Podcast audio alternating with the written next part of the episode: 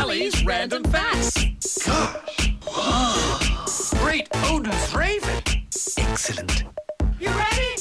We've got a very special guest in our studio this morning. We have Connell, who's been here learning the ropes every Wednesday, popping in and doing different departments. Today, he's with us, and I asked him off air if he knew any random facts, and he actually does. So I'm going to let him take care of the random facts this morning.